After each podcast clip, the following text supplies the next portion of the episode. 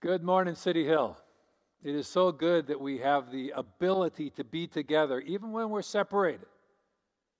But in the Spirit, there's no distance between us. And so just imagine the people of this church who you love, who are out there, who are watching and, and worshiping together with you, even though physically separated. Praise the Lord. It's good to be together. And this morning, um, as you're tuning in, just friend this and send this out to other people because part of the goal, if we share this and, and we make this available to our friends, we can spread the good news of the gospel beyond City Hill.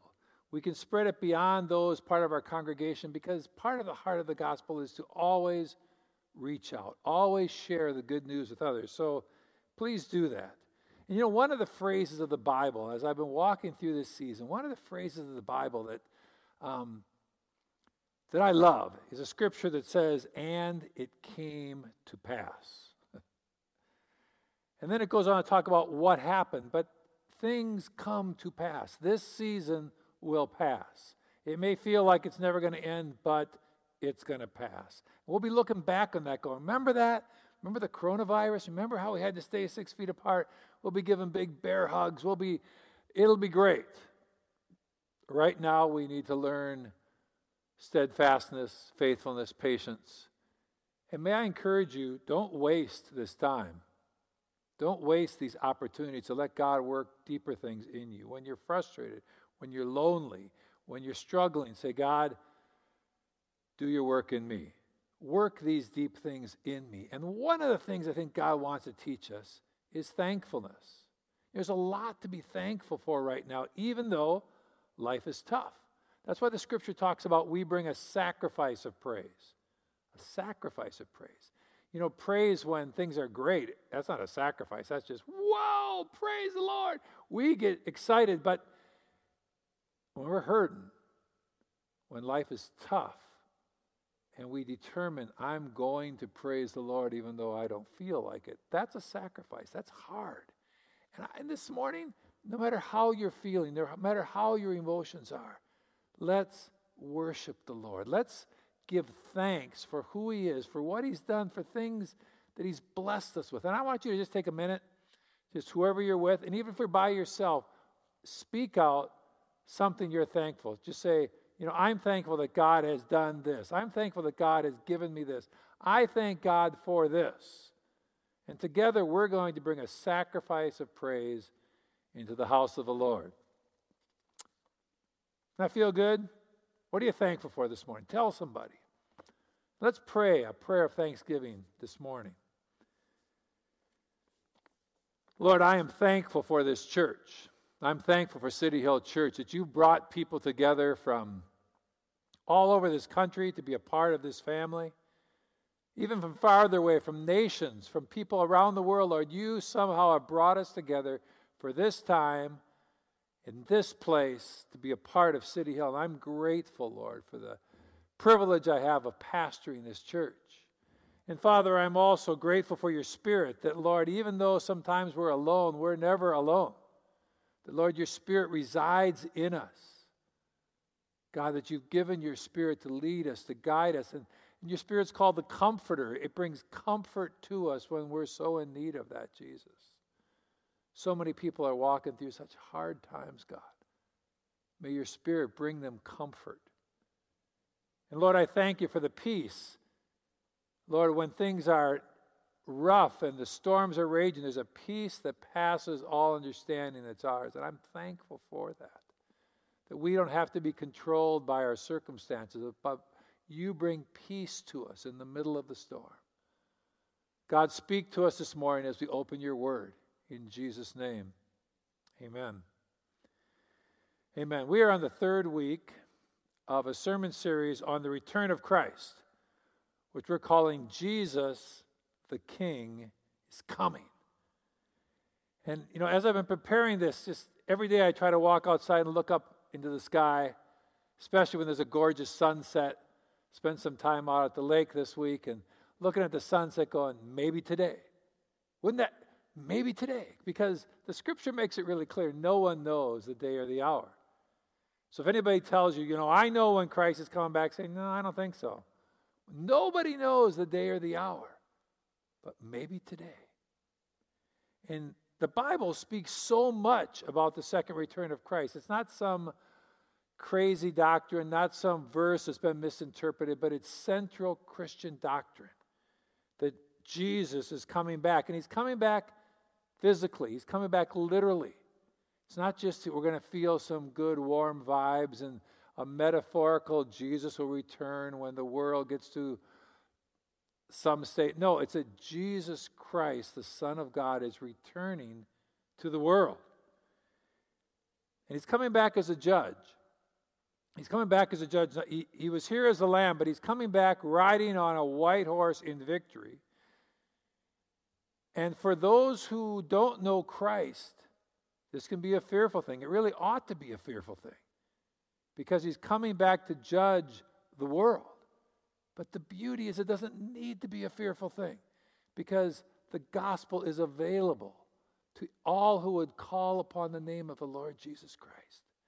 And so he's coming back also as the groom, coming back for his bride, the church. Man, I'm so glad that I have the privilege of being part of the bride of Christ.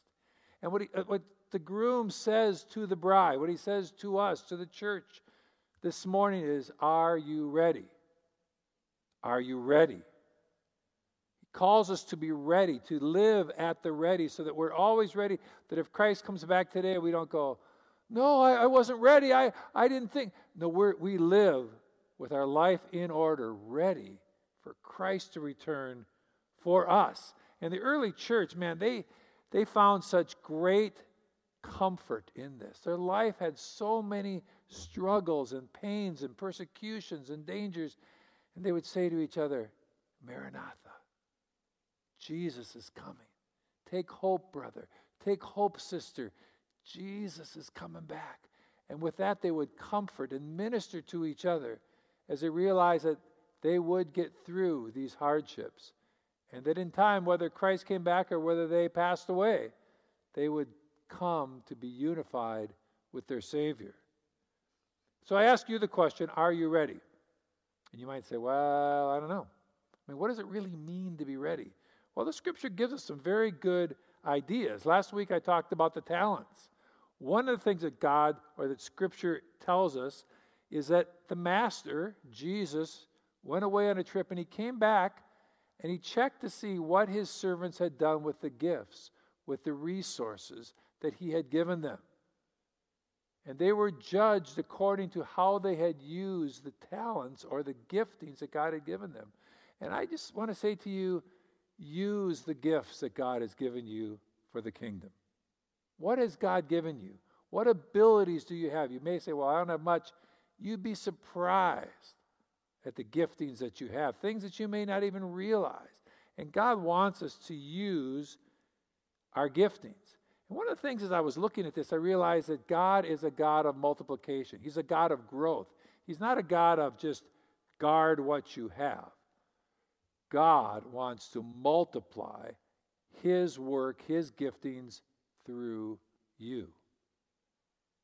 It's amazing. And I looked at this because Jesus says to Peter, He says, Upon this rock, the rock of the Lord of Jesus being the Messiah, upon this rock I will build my church. I won't just maintain, I won't just protect, I will build my church. Amazing. Jesus wants to build his church. It wasn't under this rock I will hide my church. It wasn't behind this rock I will protect my church so no one can beat it up. No, it's upon this rock I will build my church. The heart of God is to build, the heart of God is to reach out, the heart of God is to go after the sheep that is lost. The kingdom of God is always advancing, and we are a part of that. And part of being ready for Christ's return is to be a part of the extension and the multiplication of his kingdom. And so I've asked Barb Martinson to read for us a scripture this morning It comes from 1 Peter chapter 4 verse 7. So let's listen to Barb read that scripture for us right now. I'm reading from the New American Standard Version of the Bible in 1 Peter 4 7 through 10. The end of all things is near. Therefore, be of sound judgment and sober spirit for the purpose of prayer. Above all, keep fervent in your love for one another because love covers a multitude of sins. Be hospitable to one another without complaint. As each one has received a special gift, employ it in serving one another as good stewards of the manifold grace of God. Thanks, Barb. I appreciate that scripture reading. You know, this scripture was written by the Apostle Paul. You remember him? He's the guy, the impetuous one. He's the one that when Jesus was walking out on the water, he said, Call me to come unto you. And he stepped out of the boat. That's that Peter. Peter's the guy that took his sword when they were arresting Jesus and he cut off the ear of a soldier. That, that Peter. Peter's also the one who denied Christ, denied he ever knew him three times. And that Peter, that full of energy, full of life, and full of fears, that impetuous Peter now is writing a letter. And now he's a key leader in the church. Isn't it amazing what God can do with you and me? I'm sure Peter never would have seen himself as a writer of the Bible. Peter never would have seen himself as one that would be leading the church. He kind of saw himself as a troubled guy, maybe. He's a fisherman. But Jesus saw life and health and purpose inside of Peter. And God sees things in you that you may not see at all. God has put things inside of you that He wants to use for His kingdom. He wants to call it out and say, You can do it. You say, Well, I, I, I'm a screw up. I failed. Yes. And God reaches down and says, Come on, we can do it again. You may be sinking in the water, and Jesus reached down and says, All right, but you did good. You took a couple steps there. He encourages us along the way. He wants to use these giftings that He's placed in us. And Peter has just come to this wild revelation that the gospel's not just for the Jews, it's also for the Gentiles. You got to realize what a mind blowing truth that was. They thought the gospel was for the chosen people, the Jews. The Bible said so. It also talked about the nations, but they kind of forgot those verses. They thought this is for us, and they protected it and they guarded it. And the Jewish people rejected other nations. And Peter says, No, the gospel is for all who call upon the name of the Lord Jesus Christ. So Peter is just reveling in this new truth. And he says in verse 7 the end of all things is near. Now, if you just took that verse by itself, you kind of see him on the corner, big beard. The end is near. The world is ending. But he was saying, the end is near. What he really was saying is, Jesus is coming back soon. Get your affairs in order. Jesus is returning soon. I want to ask you, when soon? Just, just when is that? When do you think Jesus is coming, really? Do you have an expectation that he could come back today?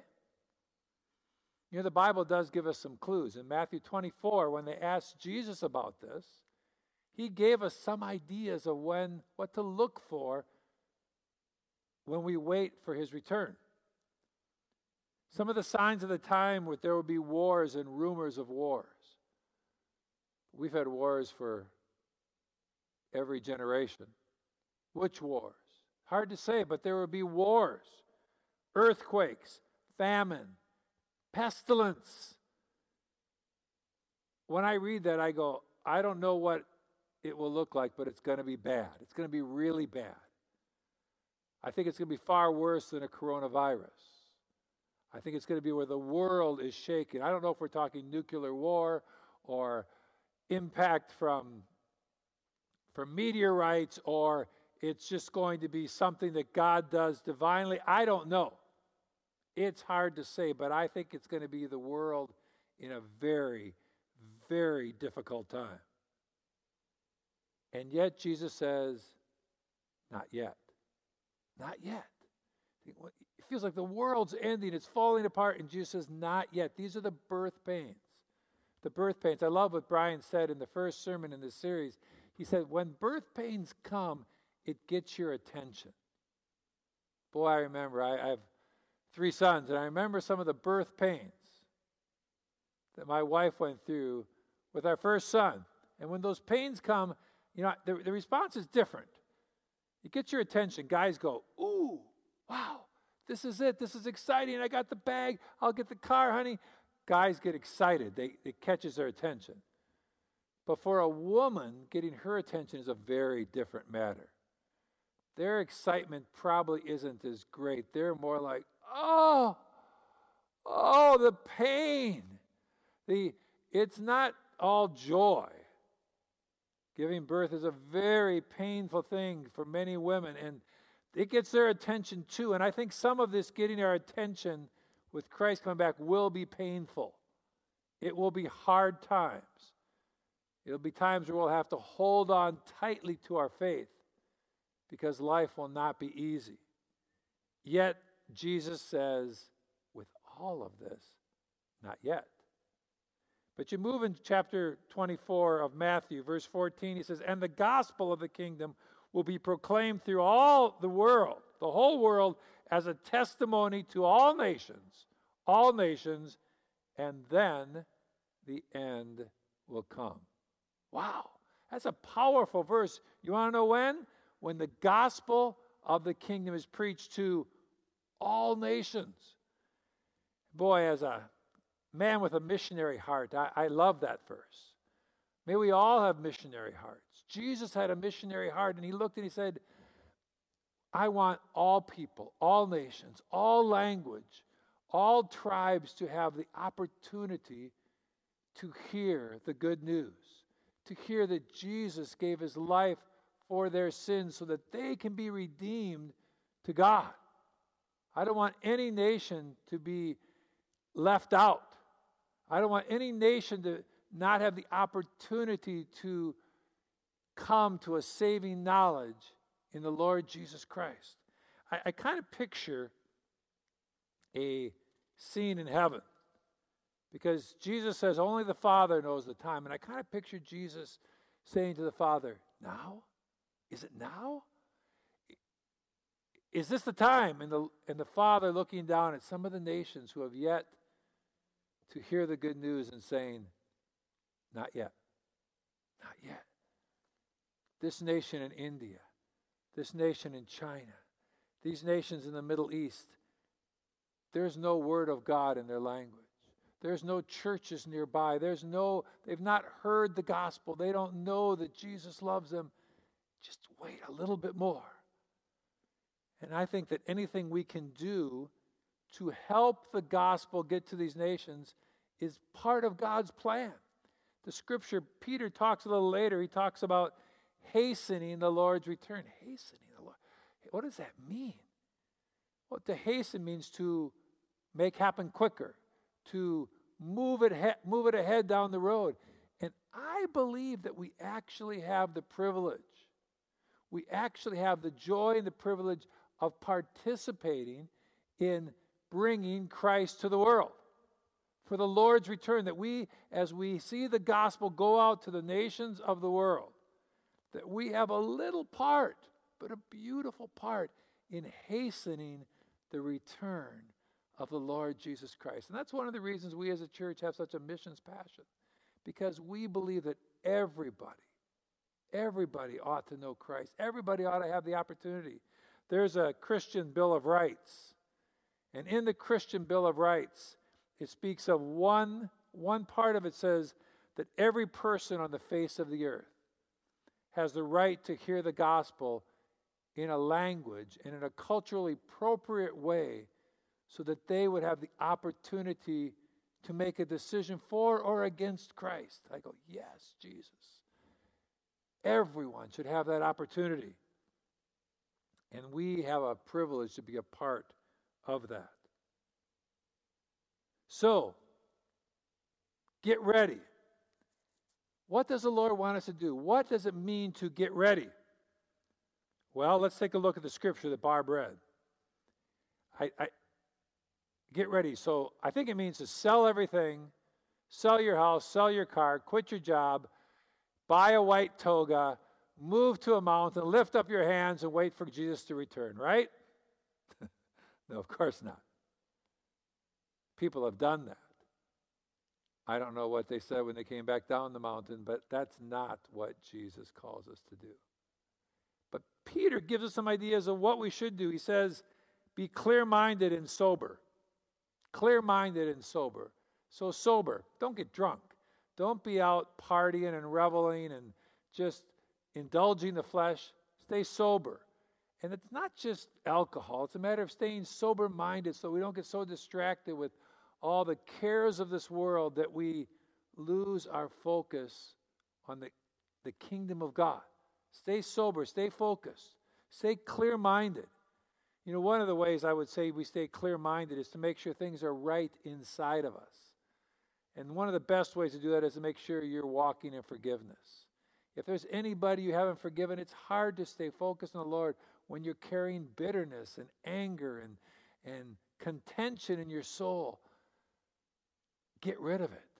Get rid of anger. Get rid of bitterness and get your mind clear so we can focus on the things of God. Clear minded and sober. Peter goes on and says, so that you can pray. So we clear our mind so that we can be people of prayer. And I want to just say that it's good to set times aside to pray. You know, if you say, well, I'll pray whenever, sometimes that whenever just doesn't happen. Recently, uh, my wife has, she read that I will praise the Lord seven times in a day, and she, so she sets an alarm on the phone. And I, we're somewhere, and the alarm goes off, and she goes, Oh, time to praise the Lord. And she praises the Lord for a minute. And she goes, I'm going to try to praise the Lord seven times every day. Okay, I've laughed a little bit. It's a little silly at times. You know, you're in the middle of uh, making dinner or you're in the middle of a conversation. But you know what? It's pretty cool, really.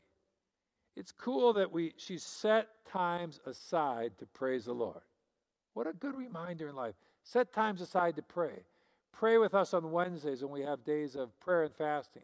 Pray in the morning when people are gathering on Zoom and they have prayer meetings at church. It's all there on the web. It's all on our internet um, homepage. Let's be people of prayer. And then Paul, then Peter goes on and says, Love one another deeply. These are all ways to be ready for Christ's return. Love one another deeply. That's when I ask you, how you doing? How you doing with that? Are you loving one another deeply? Are you caring for the people around you? Are you serving those in your home or are you complaining that they're not serving you enough? Are you really loving the people that God has placed in your life? One of our goals in life must be to love well. A friend of mine said that the only competition that a marriage should have is who can serve the other more. That's a good one. I like that. May your heart just be how do you love people better? How can you serve them better? How can you be more thoughtful or considerate? And how can you encourage and build them up more? Can you imagine what this world would be like if we really were excellent lovers, excellent people that cared for those that God has put in our lives. And you know, I, I like a statement recently that I heard that Jesus always led with love. Jesus always led with love. You know, sometimes when I hear that, or I hear that and I think, well, no, but we, we, we got to be careful because we can't just be soft. We can't just have so much grace that there's no rules and people just do whatever they want. We're not saying that. We're not saying give away the law, don't care about the Ten Commandments or anything like that. But Jesus led with love. He loved the tax collectors, He loved the drunkards, He loved the prostitute, He loved people, and then He called them up to righteousness. Let's be people that lead with love. Let's be people that are known for those who love people, not those who beat people up with the Bible. Let's be those who lead with love. Love, and it says here, because love covers a multitude of sin. I love that. And we kind of think love sometimes reveals sin so that God can judge people. But the Bible says there's a Holy Spirit that brings conviction of sin. The Holy Spirit brings conviction of sin. And the Holy Spirit is alive and well. And He doesn't need you to be a junior Holy Spirit. The Holy Spirit will bring conviction of sin. And we're called to love people. And I, I tell you, the more you love people, the more you'll find people facing their sins, changing their lives.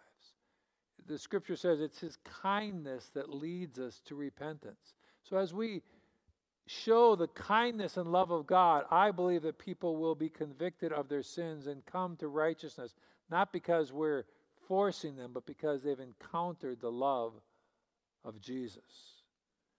So, love covers a multitude of sin. And Peter goes on and says, show hospitality. Wow. Hospitality really is showing kindness. Hospitality is giving food or housing to guests or strangers. It's uh, paying for somebody's meal. It's bringing somebody into your home, using your home as a tool for the kingdom, looking for people who may need a place to stay. You know, if the, if the world really does go crazy, if things get really, really hard, we'll be staying in each other's homes. We'll be looking for places to stay. Life could be not the world that we know today. And hospitality is having that openness that looks how to care for those around you, how to care and bring food to those who are in need, how to reach out to those who are in prison. It's showing the kindness of God to people who are in need. St. Benedict, known for his hospitality, he says, True Benedictine hospitality requires that we welcome strangers not only into our homes, but into our hearts. And that's why Peter says, Show it without complaining. Do it joyfully. You can't just go, yeah, here's your food. Yeah, sure, you can have a place. No, it's we welcome people as if we're welcoming Christ into our hearts, into our homes. That's what one of the ways for us to be ready for Christ's return. So let me just summarize Jesus is coming back. He's coming back for you and for me. He's coming back for his bride. And he says, Be ready. Don't be lazy. Don't be distracted. Get your head clear. Be ready. Be ready today. No one knows the time or the hour. And be ready, my brothers and sisters, by keeping your focus on the things of God, not getting distracted by clothing or food or other things that can throw us off, but keep our minds clear, not being distracted. Be people of prayer, which means you're going to keep your relationship with God right. Be people with love, which means your relationship with each, other is going to be in good order. Offer hospitality. That means you're going to be reaching out to those outside, those people you may not even know. You're going to open your homes to them. And you, meanwhile, you're going to use all the gifts that God has given you for His glory, for loving people, for caring people, for reaching out to the world, using the gifts that God has given you. And that, my friends, is how we can be ready. That's what the scripture says it means to be ready. Be ready for the soon return of the Lord Jesus Christ. Maranatha City Hill, the Lord is returning soon. May God bless you. May the Lord keep you. May the Lord make his face shine upon you and be gracious unto you. And may God give you peace. God bless. We'll see you soon.